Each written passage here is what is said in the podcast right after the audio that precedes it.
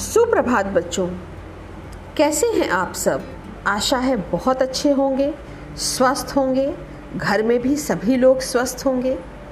बच्चों, आज की कहानी जो मैं आपको सुनाने जा रही हूँ, उसका शीर्षक है कि बकरी दो गाँव खा गई। बकरी दो गाँव खा गई। बच्चों, कहानी कुछ इस प्रकार से है कि सूरजपुर राज्य के राजा वीर सिंह एक दिन आखेट पर निकले। आखेट समझते हैं ना? शिकार करने के लिए। तो शिकार करते करते वो काफ़ी थक गए, क्योंकि घोड़े से गए थे, फिर तीर कमान लेकर के, भाले लेकर के, पीछे घूमना जानवरों के, है ना? तो थक गए वो। उन्होंने क्या किया कि विश्राम के लिए एक जगह पर अपना पड़ाव डाला। वहीं रुक गए। और घना जंगल था, जहाँ पे उन्होंने पड़ाव डाला। चारों तरफ़ हिंसक पशु, पक्षी गर्जना कर रहे थे। शेर की दहाड़ की आवाज़ आ रही थी और बहुत सारे जो जानवर थे, उनके बोलने की आवाज़ आ रही थी।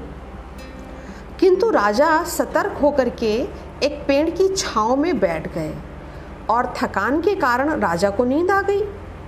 तभी एक शेर ने राजा पर आक्रमण किया। अकस्मात क्या हुआ कि वहाँ पर एक भील जाति का शिकारी भी आ गया? क्योंकि जो भील होते हैं ना जो जंगल में लोग रहते हैं, आज भी बहुत सारे आदिवासी ऐसे हैं जो जंगलों में रहते हैं। तो उनको जंगल के पशु पक्षियों से उतना डर नहीं लगता। वो चूँकि उनके साथ रहते हैं तो बड़ी ही निडरता से वो उनका सामना भी करते हैं। तो अकस्मात अचानक एक भील जाति का शिकारी वहाँ पर आ गया। उसने शेर पर हमला करके उसे मार भगाया। इसी बीच राजा की नींद खुल जाती है। अपने ऊपर हमले को जानकर वो बहुत डर जाते हैं। किंतु दूसरे ही क्षण वो भील व्यक्ति पर प्रसन्न होकर उसे दो गाँव देने का वादा करते हैं क्योंकि उस भील ने उनकी जान बचाई थी ना। इसके लिए वो वृक्ष के आ, से दो पत्ते तोड़ते हैं।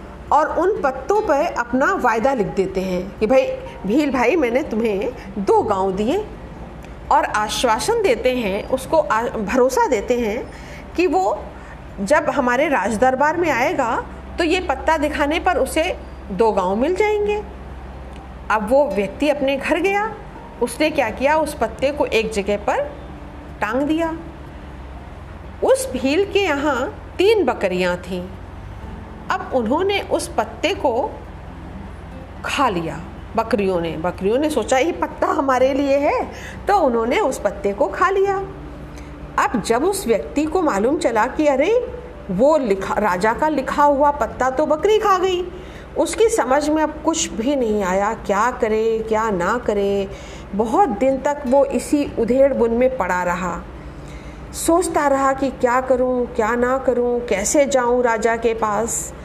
फिर उसने बहुत सोच विचार करके एक उक्ति लगाई, एक तरकीब लगाई। और वो राजा के दरबार में आवाज़ लगाते हुए पहुँच गया कि बकरियाँ मेरा दो गाँव खा गईं, बकरियाँ मेरा दो गाँव खा गईं, बकरियाँ मेरा दो गाँव खा गईं।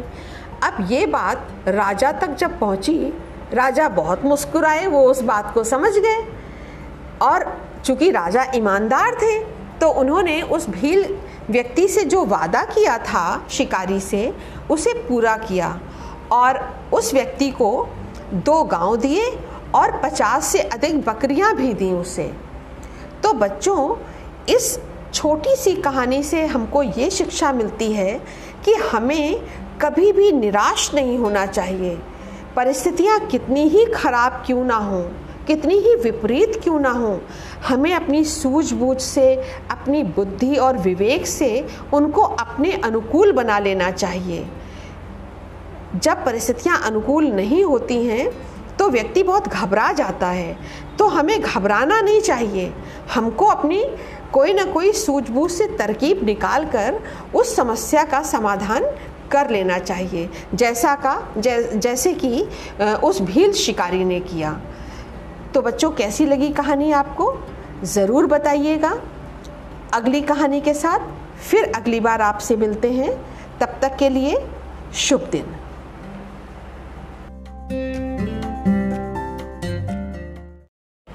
सुप्रभात बच्चों, कैसे हैं आप सब? आशा है बहुत अच्छे होंगे। बच्चों, स्वतंत्रता दिवस आने वाला है। और हर भारतीय के लिए स्वतंत्रता दिवस क्या मायने रखता है, ये बताने की ज़रूरत नहीं है। इस दिन हमारा देश आज़ाद हुआ था। न जाने कितने वीरों ने इस दिन को प्राप्त करने के लिए अपना बलिदान दिया था। आज मैं आपको एक कविता सुनाने जा रही हूँ, झांसी की रानी, जिसे श्रीमती सुभद्रा कुमारी चौहान जी ने लिखा है। आप सभी ने झांसी की रानी लक्ष्मीबाई का नाम तो सुना ही होगा।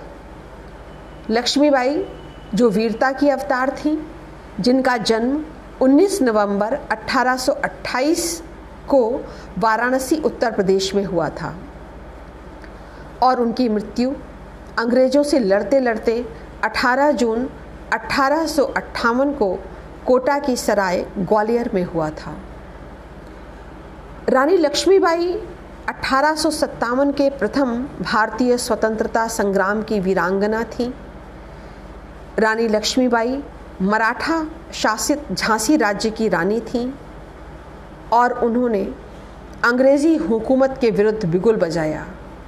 वे ऐसी वीरांगना थीं जिन्होंने मात्र 23 वर्ष की आयु में ही ब्रिटिश साम्राज्य की सेना से मोर्चा लिया और रण क्षेत्र में वीर गति को प्राप्त हो गई।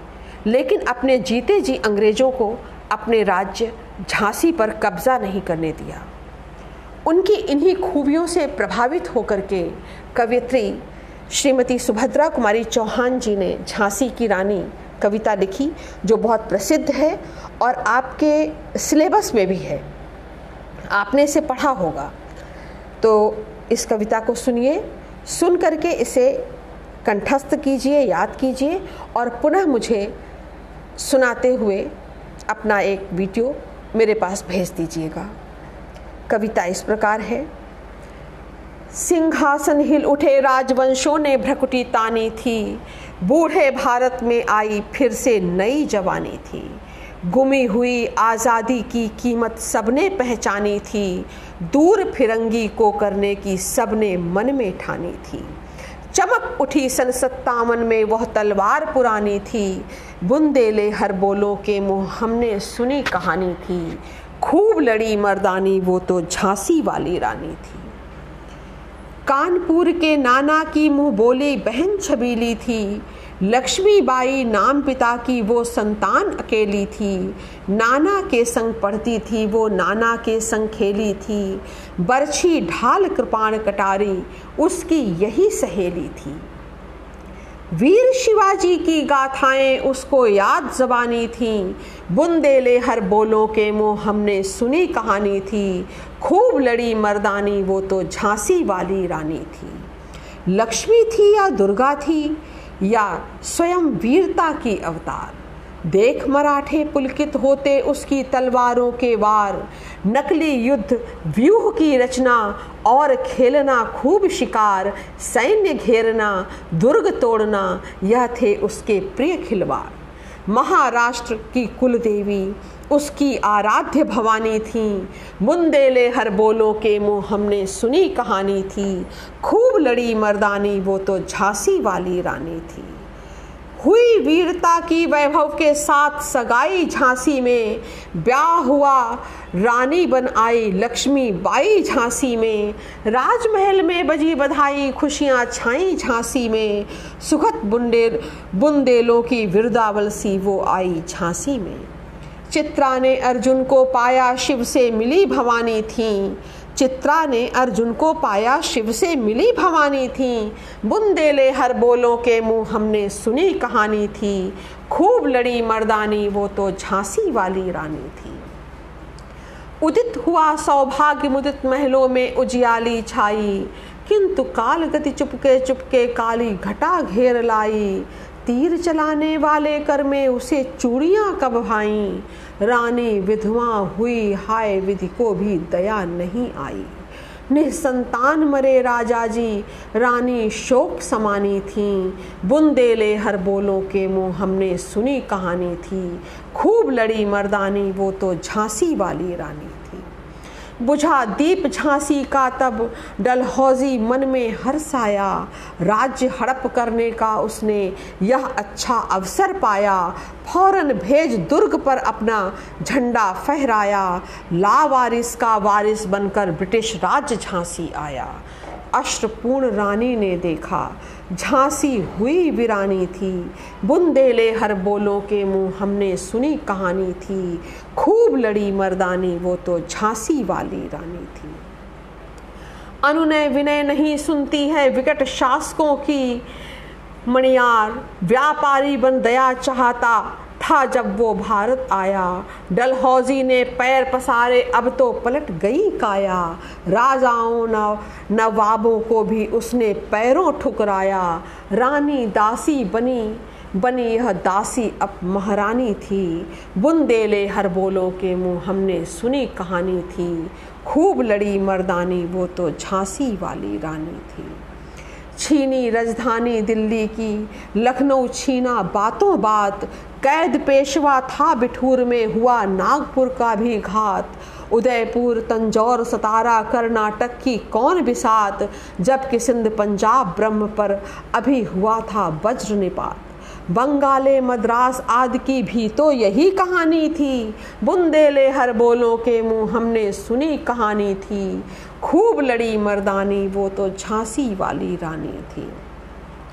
रानी रोई रनिवासों में, बेगम गुमसी थी बेजार। उनके कपड़े गहने बिकते कलकत्ते के बाज़ार। सरे आम नीलाम छापते थे अंग्रेज़ों के अखबार।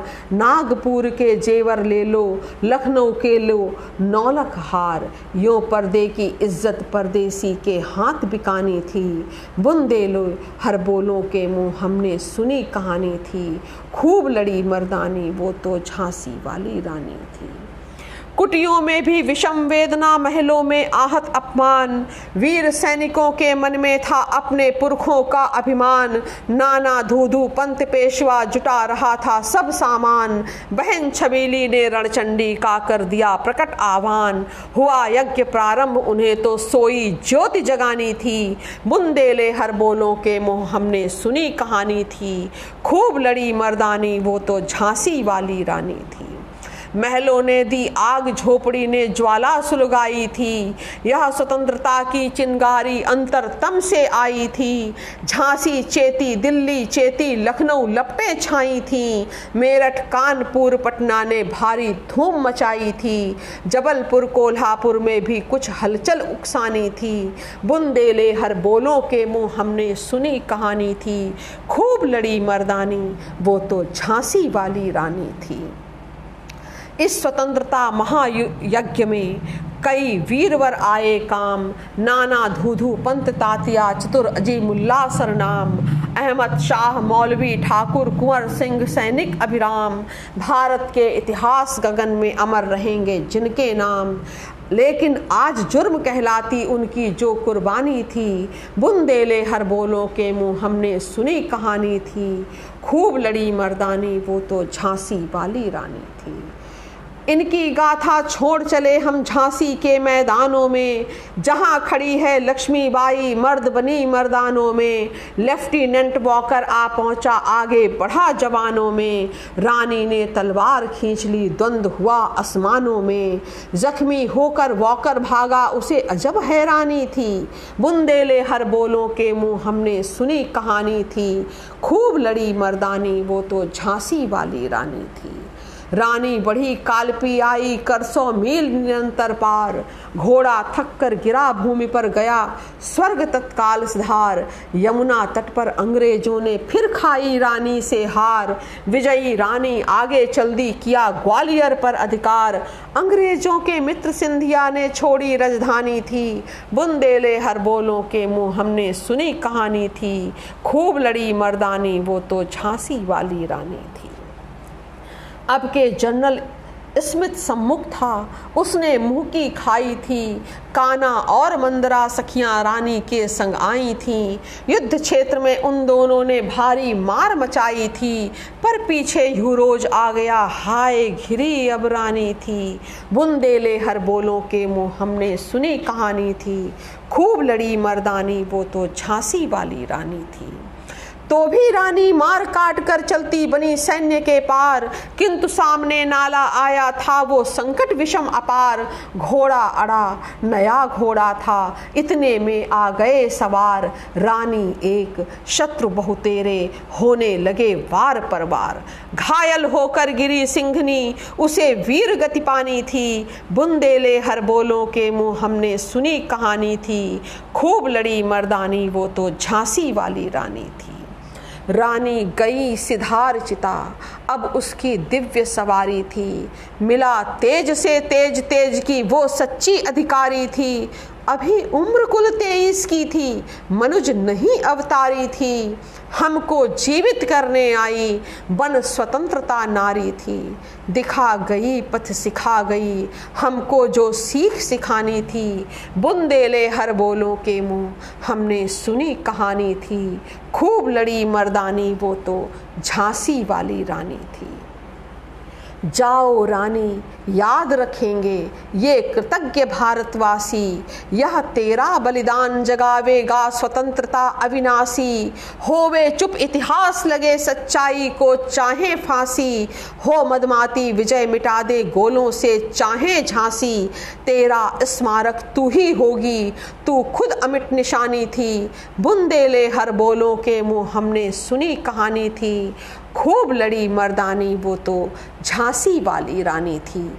खूब लड़ी मर्दानी, वो तो झांसी वाली रानी थी। सुप्रभात बच्चों, कैसे हैं आप सब? आशा है बहुत अच्छे होंगे। घर में भी सभी बहुत अच्छे होंगे, स्वस्थ होंगे, सानंद होंगे। बच्चों, आज की कविता सेगमेंट में मैं आपको सुप्रसिद्ध कवि श्री गोपाल दास नीरज की कविता, जलाओ दिए पर रहे ध्यान इतना अंधेरा धरा पर कहीं रह न जाए। सुनाने जा रही हूँ। आप सभी इस कविता को सुनिएगा। सुनकर कंठस्थ कीजिए और उसके बाद अपना ऑडियो बनाकर मेरे पास भेज दीजिएगा। बच्चों गोपाल दास नीरज का जन्म 4 जनवरी 1924 को इटावा, उत्तर प्रदेश में हुआ था। हिंदी गीतों का पर्याय बन चुके नीरज महाविद्यालय में प्राध्यापक भी रह चुके थे। राष्ट्रकवि रामधारी सिंह दिनकर ने उन्हें हिंदी वीणा का नाम दिया था। नीरज जी जब मंच पर झूमकर काव्य पाठ करते तो श्रोताओं को मंत्र मुग्ध कर देते थे। भारत सरकार ने उन्हें पद्मश्री और पद्म भूषण जैसे अलंकरणों से अलंकृत किया। हिंदी काव्य जगत की गरिमा है, श्री गोपाल दास नीरज जी। नीरज जी का देहांत 19 जुलाई को दिल्ली के एम्स में हुआ। उस समय नीरज जी की आयु तिरानवे वर्ष की थी। तो ये प्रसिद्ध कविता है उनकी, जलाओ दिए, पर रहे ध्यान इतना। आप सुनिए और सुन करके इसको कंठस्थ कीजिए। जलाओ दिए, पर रहे ध्यान इतना। अंधेरा धरा पर कहीं रहे न जाए, जलाओ दिए पर रहे ध्यान इतना, अंधेरा धरा पर कहीं रहे न जाए। नई ज्योति के धर, नए पंख झिलमिल, उड़े मर्त्य मिट्टी, गगन स्वर्ग छूले, लगे रोशनी की झड़ी झूम ऐसी निशा की गली में तिमिर राह भूले, खुले मुक्ति का वो किरण द्वार जगमग। उषा जा न पाए, निशा आ न पाए। जलाओ दिए पर रहे ध्यान इतना, अंधेरा धरा पर कहीं रहे न जाए। सृजन है अधूरा, अगर विश्व भर में। सृजन है अधूरा, अगर विश्व भर में। कहीं भी किसी द्वार पर है उदासी। मनुजता नहीं पूर्ण तब तक बनेगी कि जब तक लहू के लिए भूमि प्यासी चलेगा सदा नाश का खेल यूँ ही। भले ही दिवाली यहाँ रोज आए, जलाओ दिए पर रहे ध्यान इतना, अंधेरा धरा पर कहीं रह न जाए। मगर दीप की दीप्ति से सिर्फ़ जग में मगर दीप की दीप्ति से सिर्फ़ जग में नहीं मिट सका है। धरा का अंधेरा, उतर क्यों न आए? नखत सब नयन के नहीं कर सकेंगे। हृदय में उजेरा कटेंगे तभी यह अंधेरे घिरे अब। कटेंगे तभी यह अंधेरे घिरे अब। स्वयं धर मनुज दीप का रूप आए, जलाओ दिए पर रहे ध्यान इतना। अंधेरा धरा पर कहीं रहे न जाए, जलाओ दिए पर रहे ध्यान इतना। अंधेरा धरा पर कहीं रहे न जाए, नई ज्योति के धर नए पंख झिलमिल, उड़े मरते मिट मिट्टी गगन स्वर्ग छूले, लगे रोशनी की झड़ी झूम ऐसी। निशा की गली में तिमिर राह भूले, खुले मुक्ति का वो किरण द्वार जगमग उषा जा न पाए, निशा आ न पाए, जलाओ दिए पर रहे ध्यान इतना। अंधेरा धरा पर कहीं रह न जाए, जलाओ दिए पर रहे ध्यान इतना। अंधेरा धरा पर कहीं रह न जाए। सृजन है अधूरा, अगर विश्व भर में कहीं भी किसी द्वार पर है उदासी, मनुजता नहीं पूर्ण तब तक बनेगी। कि जब तक लहू के लिए भूमि प्यासी चलेगा सदा नाश का खेल यूँ ही। भले ही दिवाली यहाँ रोज आए, जलाओ दिए पर रहे ध्यान इतना। अंधेरा धरा पर कहीं रह न जाए। मगर दीप की दीप्ति से सिर्फ़ जग में नहीं मिट सका है धरा का अंधेरा। उतर क्यों न आए नखत सब नयन के? नहीं कर सकेंगे हृदय में उजेरा। कटेंगे तभी यह अंधेरे घिरे अब। स्वयं धर्म मनुज दीप का रूप आए जलाओ दिए पर रहे ध्यान इतना। अंधेरा धरा पर कहीं रह न जाए, जलाओ दिए पर रहे ध्यान इतना। अंधेरा धरा पर कहीं रह न जाए।